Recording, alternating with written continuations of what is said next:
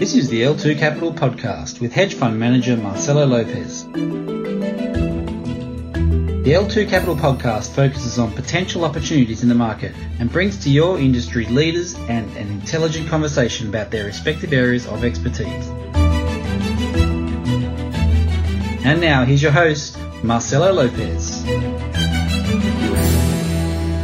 Hello, everyone, and welcome to the L2 Capital podcast. Today, I have the pleasure to talk again to Brandon Munro, the CEO of Bannerman Resources. We're going to be talking about the restart of Cigar Lake, the 20% cut on estimated production in Kazakhstan for 2022, and the implications for the spot market. Besides, next month there is the World Nuclear Association Symposium, which is usually when sellers meet buyers and start negotiations for new contracts. This year, the symposium will be online. There won't be a physical attendance, but we will find out from Brandon what to expect. So, without further ado, Brandon, welcome again. It's always a pleasure to talk to you. Thanks very much, Marcelo. It's really great to be back on your show. Fantastic. So, last month, the market was surprised by Cameco's announcement that they were going to be restarting Cigar Lake. I really didn't get where the surprise came from, as I have said a couple of times during my presentation at the Alzheimer conference, that it was highly expected. And I also mentioned this on our last podcast. And even Cameco said that the plan was to restart the mine in 2020. So, in your opinion, are they really going forward with this restart in a few days? And if they are, what do you think the impact is going to be? Well, first of all, Marcelo, look, I totally agree with you. There was a little bit of surprise out there, but I think that was more in the category of unmet, hopeful expectations that Cigar Lake would stay off for a bit longer. Of course, it was always possible that it would stay off longer. Cameco had, I think, enough justification to keep it on care and maintenance for longer if that had suited them. And there was always the possibility of COVID uh, containment measures up in Saskatchewan and northern territories of Canada failing. But you know, we need to go back to the original announcement. They initially put it on care and maintenance only for four weeks to see how things went. And in our discussion way back then, and in some of the materials that I put out into the public domain, my initial expectation was four months. So this has now been six months that it's offline. So if you're looking at it from a supply perspective and a uranium investor's perspective, that's two months longer than what I thought it was going to be. And as you've mentioned, it was bang on what you thought the ultimate suspension would be. I just think it's a what we can take out of it that's really positive, Marcelo, is it's it's a real insight into where Cameco's mind is at when it comes to supply certainty. And I think their decision to bring Cigar Lake back on is a stronger indicator as you're going to see that there are deep concerns about supply in 2020, but also into 2021. And they want to make sure as best as they can that they're insulating their business from that risk. You know, you've got to remember, as you know, but uh, the people listening might not, Cameco is as well placed as anybody to understand this market, apart from being a long-term dominant commercial player in this sector. Uh, they're also integrated across the fuel cycle with their conversion business, with their trading business. They're very well plugged into everything that goes on in the sector through their customer relationships. So when I see actions by Cameco that suggest to me that they're more concerned about supply availability than they are about potentially holding out for the price to go up another couple of dollars, that speaks volumes to the macro as you and I understand it. And for me, that's a, a real indicator that investors and customers should be latching onto. Yeah, that that's true, Brandon. And interesting to notice that even UxC said in yesterday's report that a supply squeeze might be emerging. And I don't recall having read such a bullish report from them ever. Exactly. And when you think about where UxC fits into the market and TradeTech as well, for example, they are able to flex their narrative with what's actually happening. So a few months ago, whilst they might not have been predicting as you and I have that this supply pinch is developing, now they think, well, we've, uh, we've got enough evidence that we can adjust the narrative. And essentially what they're doing now is they're playing a bit of catch up. Perhaps they need more evidence than you and I to predict this sort of uh, developments in the sector, or perhaps they prefer not to believe it until it's right in front of them. But uh, they are still the dominant consultants that advise the fuel buyers. So it's coming at a time when fuel buyers will start to be having their own doubts from what they're looking at and who they're talking to and what they're seeing. And now the predominant advisor that is board quality, if you like, you know, taking UXC advice is a little bit like buying,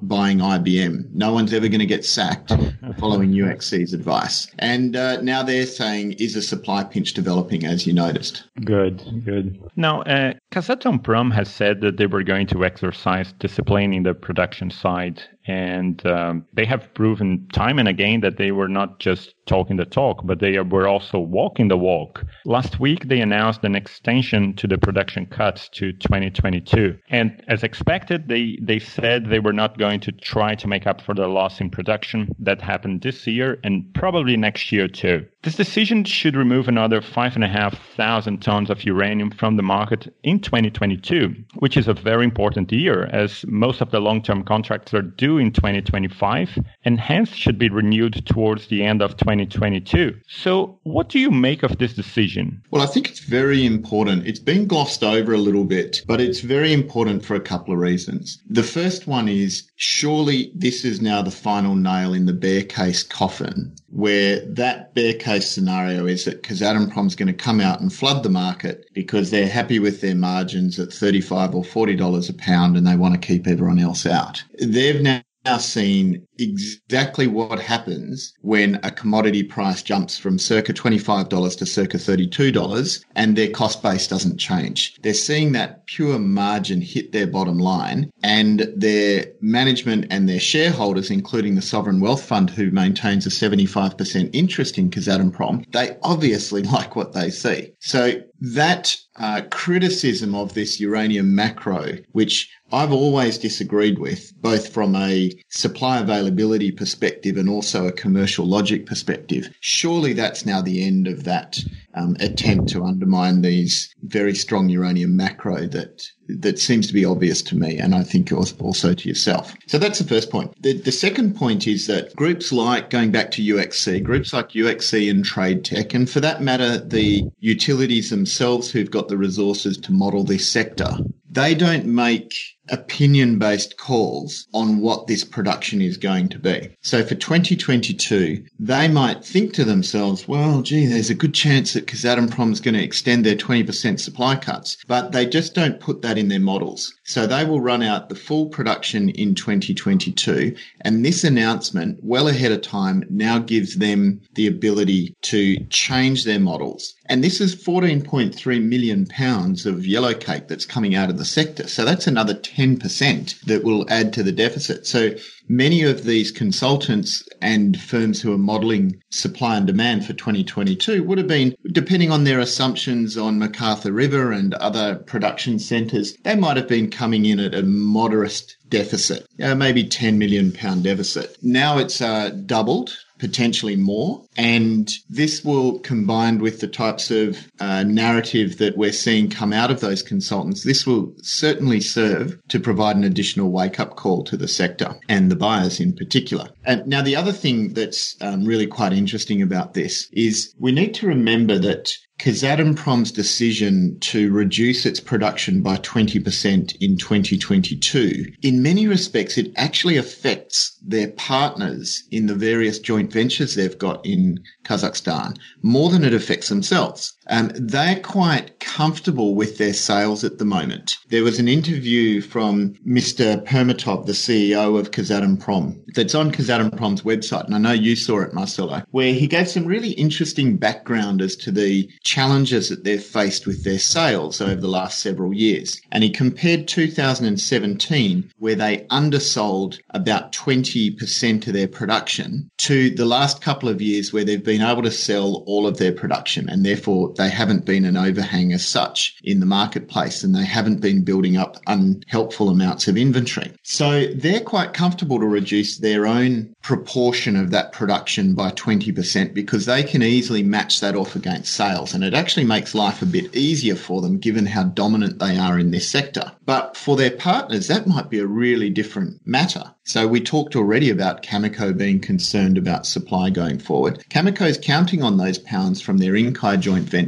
in Kazakhstan. You've also got Orano, who they're counting on those pounds. And bear in mind that the pounds that they're losing out of their Katco joint venture in Kazakhstan in 2022, those pounds were probably earmarked to repay the uranium loan that's due to Cameco in 2023. So that's now really ratcheted up the pressure on Orano. The same can be said for Uranium One. The same can be said for some of the traders that have um, got minority interests in joint ventures. So the the flexibility that Kazatomprom have got in their own marketing channels to operate off a lower production base it's not right to assume that that flexibility just flows through to their joint venture partners. And that's where you'll start to see a number of different forms of squeeze happen in this sector. Cool, cool. Now, if, if we look at the spot market, um, even though Cigar Lake production will not go to the spot market, uh, Kazatomprom's production will be severely impacted this year and probably next. There's also a reduction in production in Namibia. Two important mines are going off offline next year. But the spot market is softening again. Uh, it's coming close to the $30 uh, mark. What are your thoughts about it? Well, I think the first thing is you need, as an investor, if that's um, most of the folks listening in to what we're discussing today, as an investor, you need to understand why you're looking at the spot market. There's no question that it is a cue for short term investment decisions. So people who are trading stocks, who are opening and closing short term positions in stocks, they look to the spot market because that's the visible, transparent measure of what uranium's doing. But for anybody who is taking a position in this sector for the medium term, six or more months, possibly a couple of years. Uh, it's those types of investors who understand the extraordinary gains that can be obtained as this deep bear market finally reasserts itself and turns back into more of a bull market. And many of those investors talk to me because they were Bannerman shareholders back in the last boom and made, you know, incredible returns in Bannerman and other companies as well, such as Paladin. Now, the spot market over the next few months doesn't change that picture whatsoever. In fact, a lower spot price helps the one to two to three year outlook for how this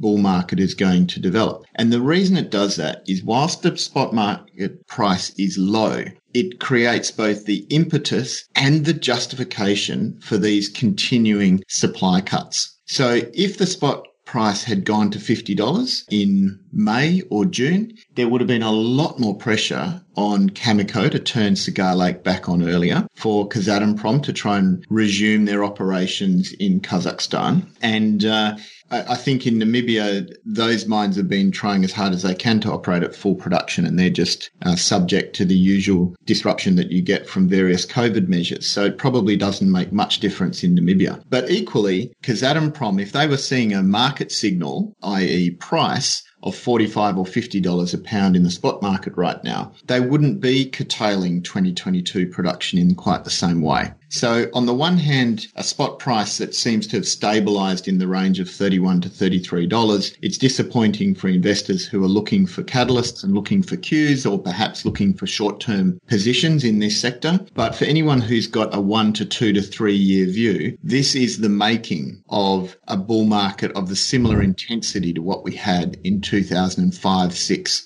seven. It's these factors that create that extreme volatility, which is what most investors are really looking to uranium for. Brilliant. Uh, if I may, Brandon, uh, just would like to read uh, one phrase from yesterday's UXC report. And they say potential buyers should refrain from becoming too comfortable as market fundamentals indicate that a real supply pinch could emerge, could emerge sooner than expected.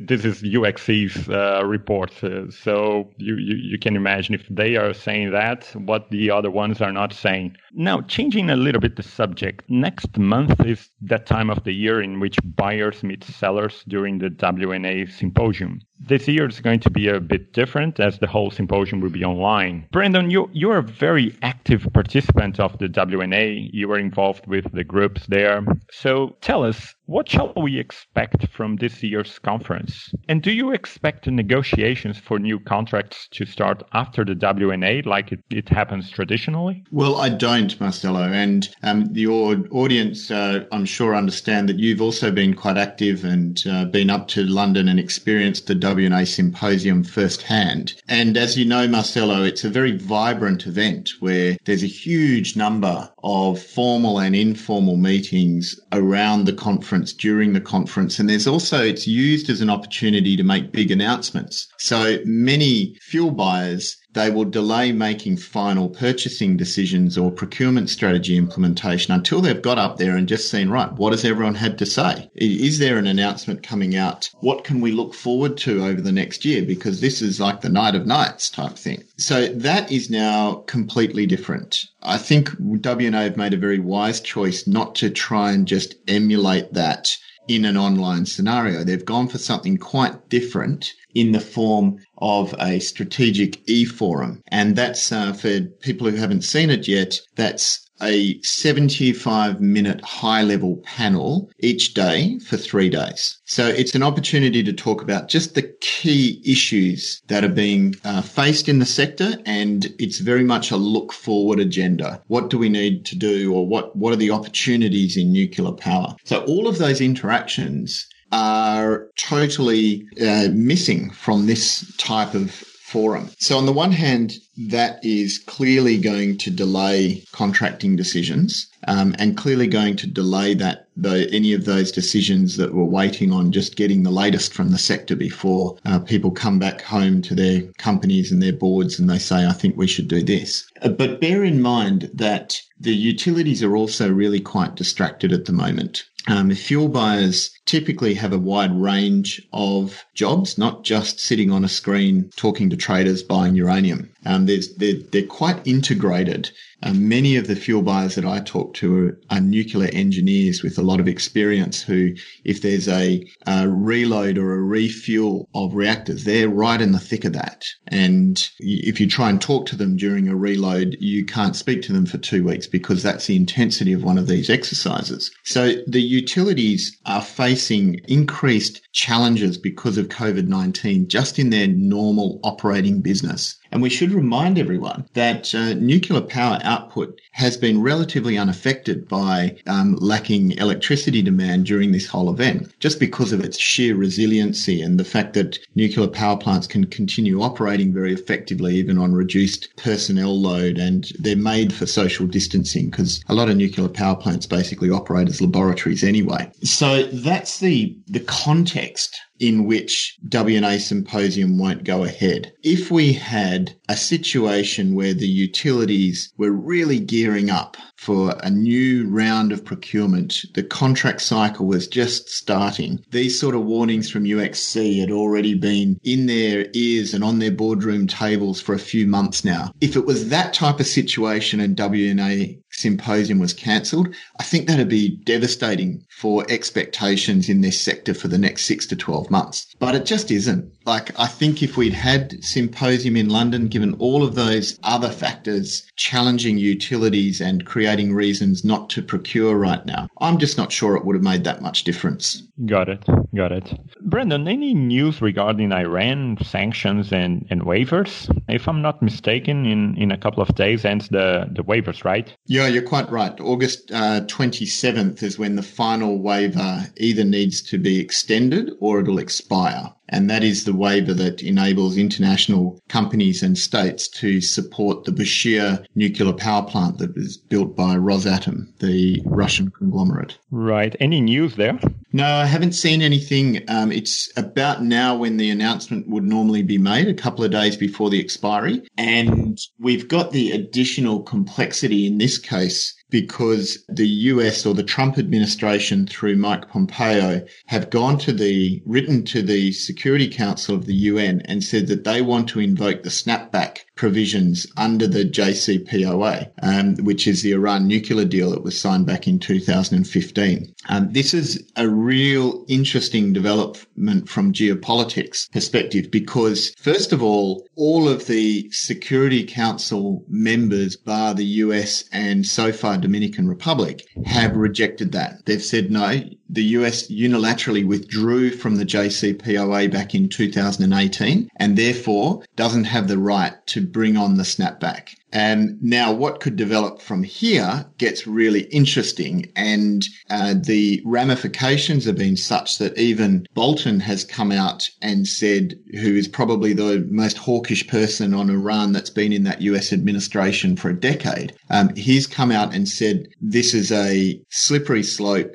the US should not be going down this path. It puts their veto rights at long term risk. And that's because the way that the snapback works here is that the Security Council can now say, no, we're not going to go with the snapback and we're going to extend uh, the JCPOA obligations. And then it would be up for the US to use their veto. Um, so it gives the US now or any other party at the Security Council a veto right. So look, that's probably a lot more detail than, than than our audience are looking for. The point of talking about that is we've got an extremely dynamic situation and the Security Council is meeting on Thursday um, basically the day when the waiver needs to be extended. So is the ex- uh, waiver extension going to be used as a tool here to try and extract some sort of additional benefit? Um, so there's a lot of volatility around this situation in many different ways. So it also plays into another key thematic that's occurring in the US uranium sector, which is the Russian suspension agreement. And uh, the Department of Commerce have set an internal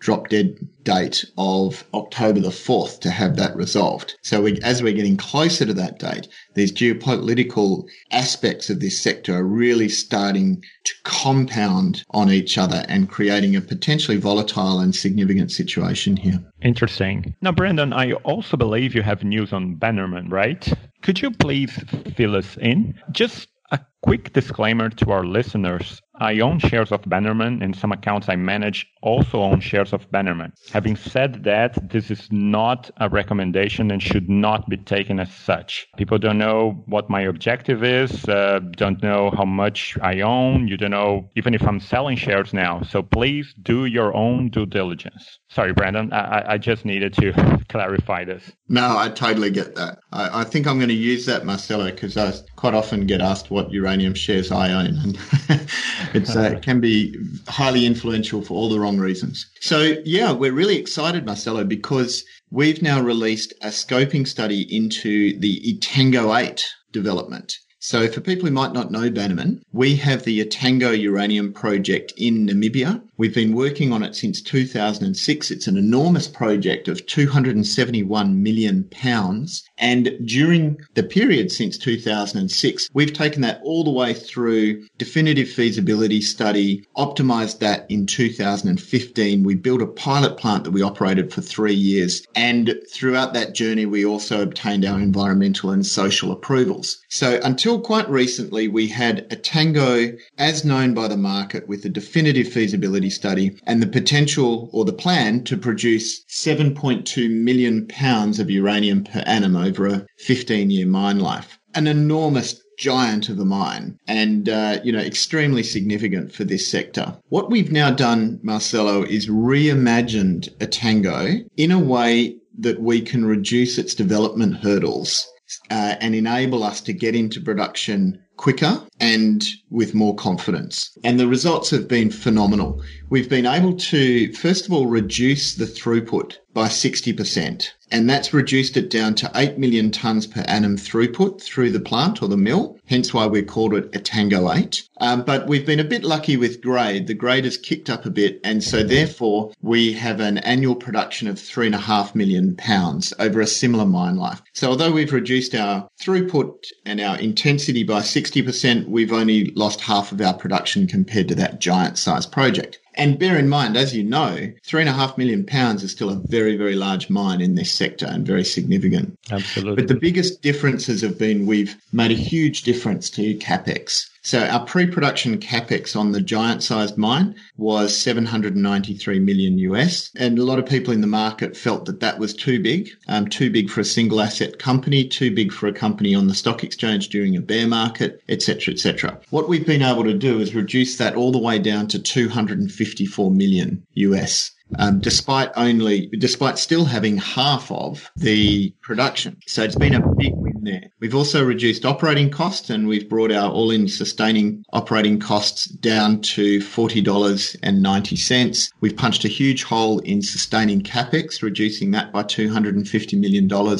And our, to give you some comparisons, our internal rate of return at a $65 uh, uranium price assumption is 21%. We've got an NPV at that price of 212 million US dollars post tax. Both of those figures are post tax. And if we compare that at the same uranium price assumption of $65 to the original giant project, the internal rate of return post tax uh, was about 9%, and the, in, uh, the NPV post tax uh, was under $90 million. So at that uranium price assumption, it is a much more viable and robust financial proposition.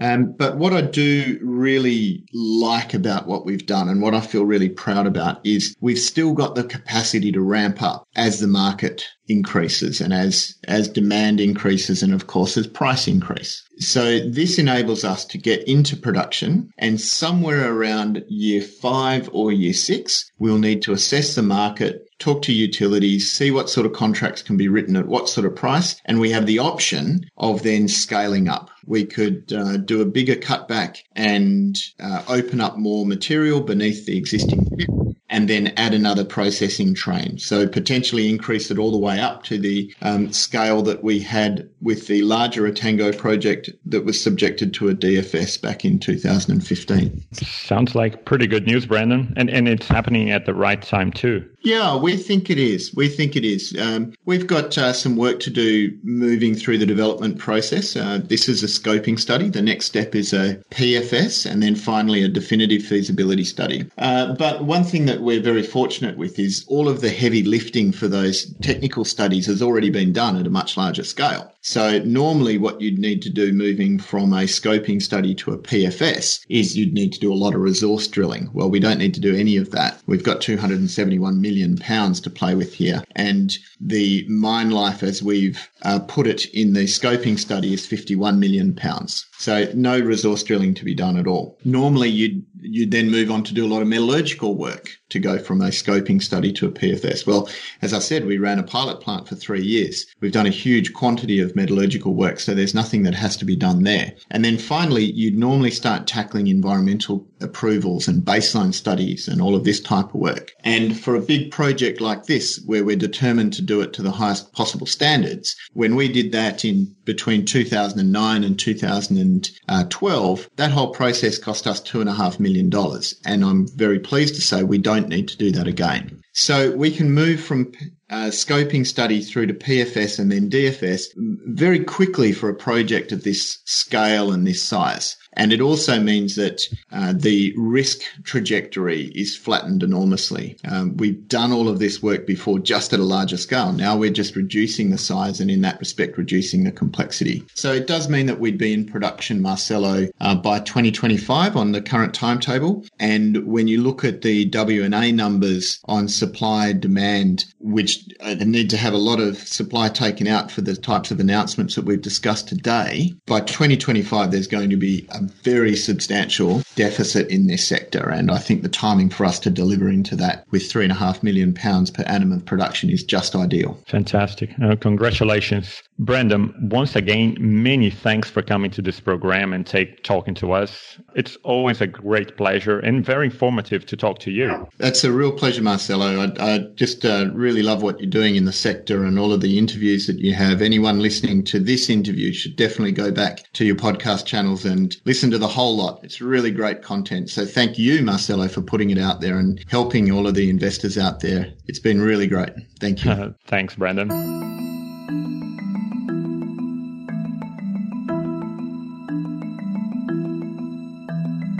If you like this podcast, feel free to forward it to your friends and colleagues. We appreciate your time, support, and your feedback. You can follow Marcelo Lopez on Twitter at MALopez1975. The information presented here is not investment advice and should not be taken as such. You should do your own due diligence and consult with your financial advisor before doing anything suggested or mentioned in this podcast. L2 Capital and its partners will not be liable for any losses that occur in doing whatever is discussed in this podcast.